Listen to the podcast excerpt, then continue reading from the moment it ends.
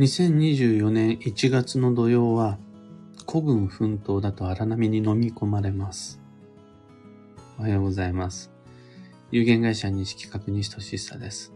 発行から21年、累計8万4000部の運をデザインする手帳、有機暦を群馬県富岡市にて制作しています。最新版である有機暦2024は現在販売中。気になる方は、ひらがなにて、有機暦と検索を。で、このラジオ、聞く暦では、毎朝10分の暦レッスンをお届けしています。今朝は、2024年1月の土曜警報というテーマでお話を。2024年立春前、冬の土曜は1月18日木曜日の0時 ,0 時20分頃から立春が訪れる2024年2月の4日日曜日17時30分頃まで続きます。このポイントが立春になるその直前までは土曜っていうことです。だから2月の4日日曜日立春が来るんですが、この日はもう土曜だと思った方が良いです。で2月の5日から土曜明けの天気を探し始めるみたいな感じです。その期間、季節の変わり目の不安定な運が吹き荒れると思うんですが、そこを上手にその荒波を乗りこなして、健やかに新しい季節を迎えるためには、準備不足だとちょっと心配。心構えが必要だし、体の体勢も整えた方がいいです。成り行き任せだと飲み込まれてしまいます。そこでの具体的な心構えに役立つ注意事項を有機暦の中には18ページに掲載してあります。有機暦2023の18ページに掲載した3つの具体的注意事項ご紹介します。まず1つ目が妄想。自分の頭の中で様々なことを理由もなく膨らませていってしまう。誰にも情報共有せず、誰とも相談することもなく、自分の中でああでもない、こうでもないと余計な考えを膨らませてしまう。そのことによる空回り被害者意識、嫉妬心、自分を過大評価しての勘違い、または自他ともに過小評価してしまっての判断ミス。また自分と他人を勝手に比べて、負けず嫌いから勝手に競争して、誰かを敵だと想定して、卑屈になってみたりであるとか、意地を張ってみたり。あとは、私一人で頑張ってるっていう疎外感。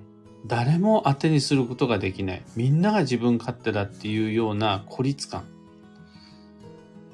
そんな視野の狭い状態で起きる、起こり得るいろいろな暴走。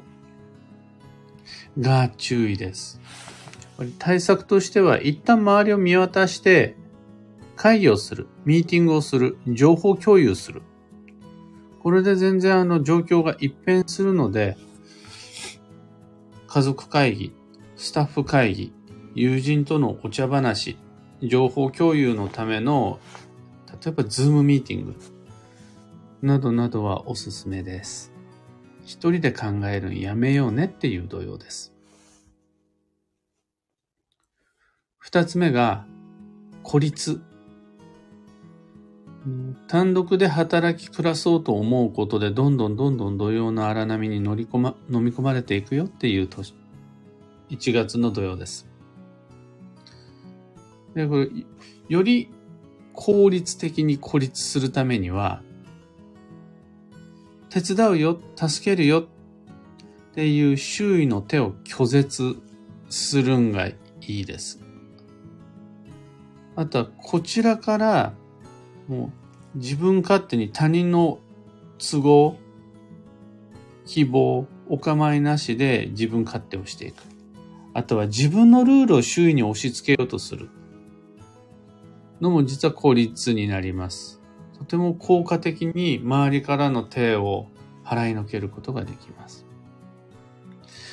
あとは周りのことを考えるし、ルールも守るんだけど、スピード感が自分だけ違う。自分ばっかり焦って先へ先へ進もうとすると、周りが同じスピードだとは限らないから、いつの間にか自分だけ孤立しちゃう。あとは、これは私の担当責任だからという理由で、周囲に責任、役割を分担することなく、一人で全部丸がかえする。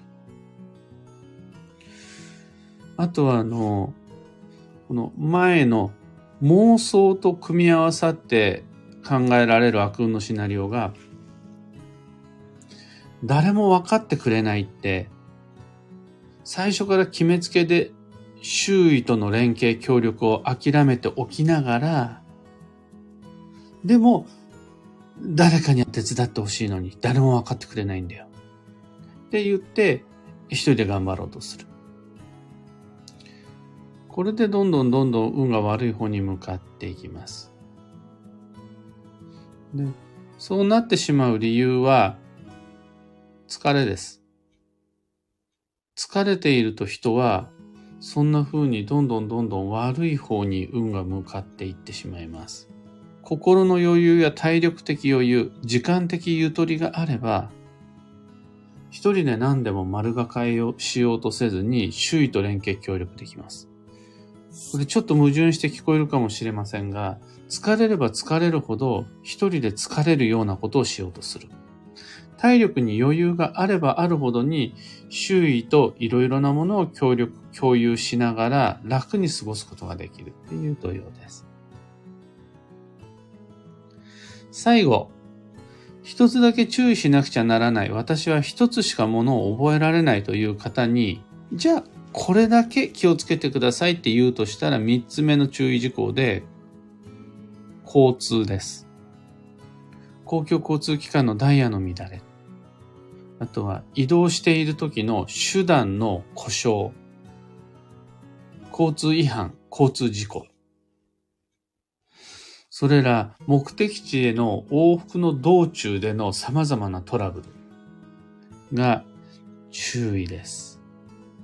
車を運転する人だったらば、じゃあそれ運転するときに気をつけましょうだし、誰かに運転してもらう人であるならば、途中で何らかの理由で遠回りや渋滞、遅れが生じるので余裕を持って移動しましょうねという土曜です。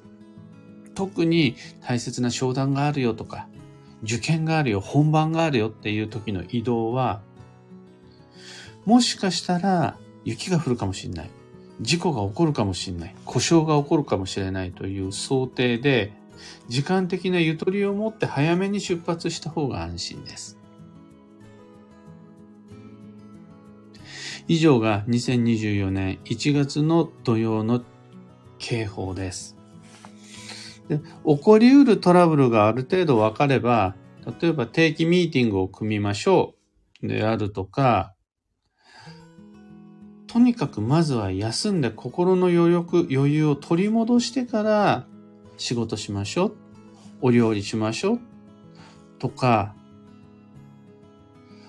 受験があるから当日ギリギリで動くんじゃなくて前日からもう前乗りで現地会場の近くに宿を取りましょうとか、まあ、とにかく対策が練れるのでそんな風にして備えあれば憂いなし成り行きに飲まれずに前段階で心構えと準備を整えた上でこの土曜乗り切って参りましょう。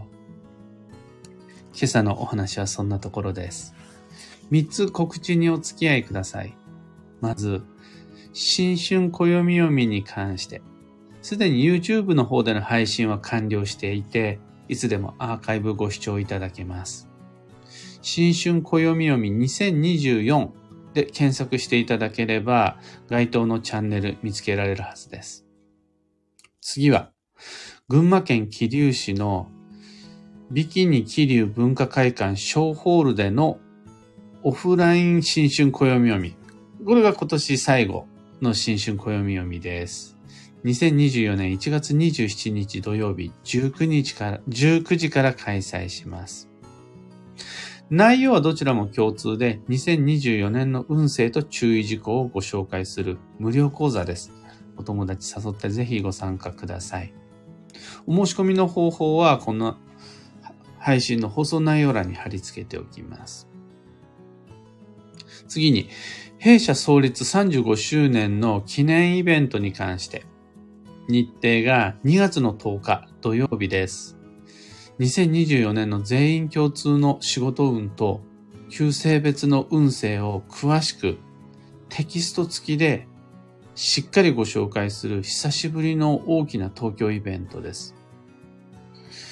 時間が11時から、午前11時から60分の講座を休憩時間挟んで2本やります。前半が仕事を成功させる20の常識というテーマで西金屋の講演。後半が2024年の旧性別傾向と対策というテーマで西俊久が担当します。料金が6600円。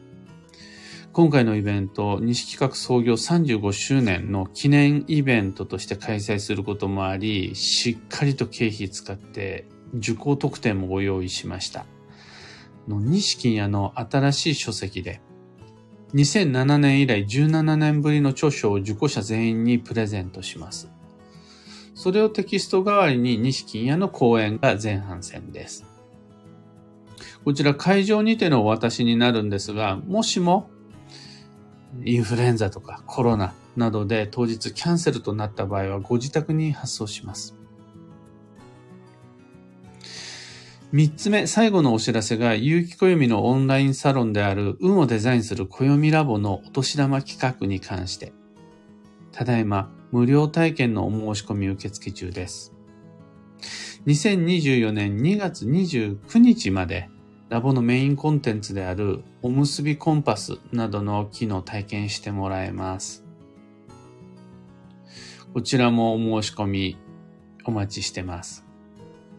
新春暦読みも、35周年記念イベントも、オンラインサロンの無料体験も、詳細とお申し込みはこの配信の放送内容欄にリンク貼り付けておきます。それと最後に、業務連絡一つ。運をデザインする暦ラボのメンバーの皆様、毎週金曜日はオンライン旧正学講座です。この後、8時半から西企画式の旧正学を Facebook グループにてご紹介します。テーマが八白土星の育て方です。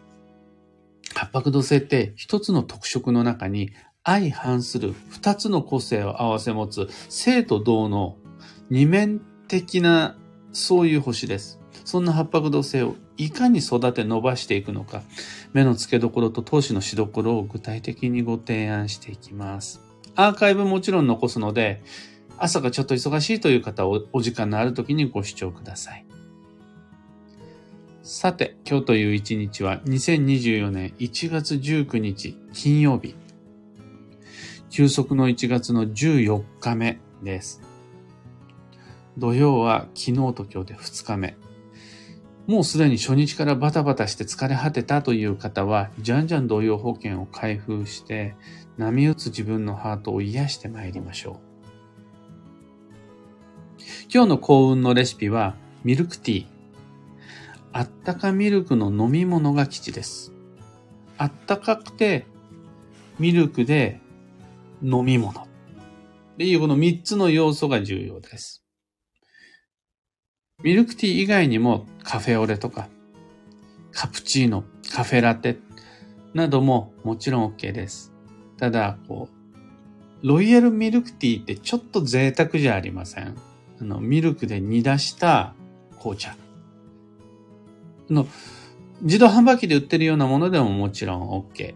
その、贅沢ロイヤルミルクティーでのんびり休憩、おやつタイムみたいなのが理想です。牛乳が苦手な方はオーツミルクやアーモンドミルクなどの植物性ミルク、ビヨンドミルクって言われるようなものでも代用可能です。最後に、今日のキーワードは、千年、心を定める。その心は、疲れている時ほど、あれもこれもと、より疲れるような用事を思いついて、あれこれ手を出し、結果より疲れるっていう、そんな運勢です。それだとやっぱり土曜に飲まれちゃうんで、残り少ない体力と気力で複数の課題と向き合うのはもう無理ですよ。一回思っちゃった方がいいと思います。無理なんだから、やるべきことを減らして、本当に大切な目の前のことに集中して基地です。以上、迷った時の目安としてご参考までに。それでは、今日もできることをできるだけ、西企画、西俊久でした。いってらっしゃい。小川智美さん、おはようございます。キーボードさん、おはようございます。クーさん、おはようございます。今日のみんなの空模様は曇りと晴れが半分半分ぐらいですかね。どんどんやっぱり冬ら冬らしく寒くなってきて、この土曜中も気候はさらに温度低下し、どんどんどんどん冬らしく冷たい、そんな風になってくるはず。で、この気温は人から運を奪うので、寒さ対策は土曜対策にもなるので、あったかく過ごしましょう。ゆき太郎さん、ひでみんさん、えみさん、はなさん、エヌシャンティさん、たかさん、ウキウキ888さん、まほさん、ももさん、ゆうさん、かよさん、たかさん、バンドさん、アルココさん、おはようございます。キュアナさん、おはようございます。お城のお写真素敵ですね。とのことありがとうございます。こちら、小田原城です。先日行ってきた小田原城の写真を載せてみました。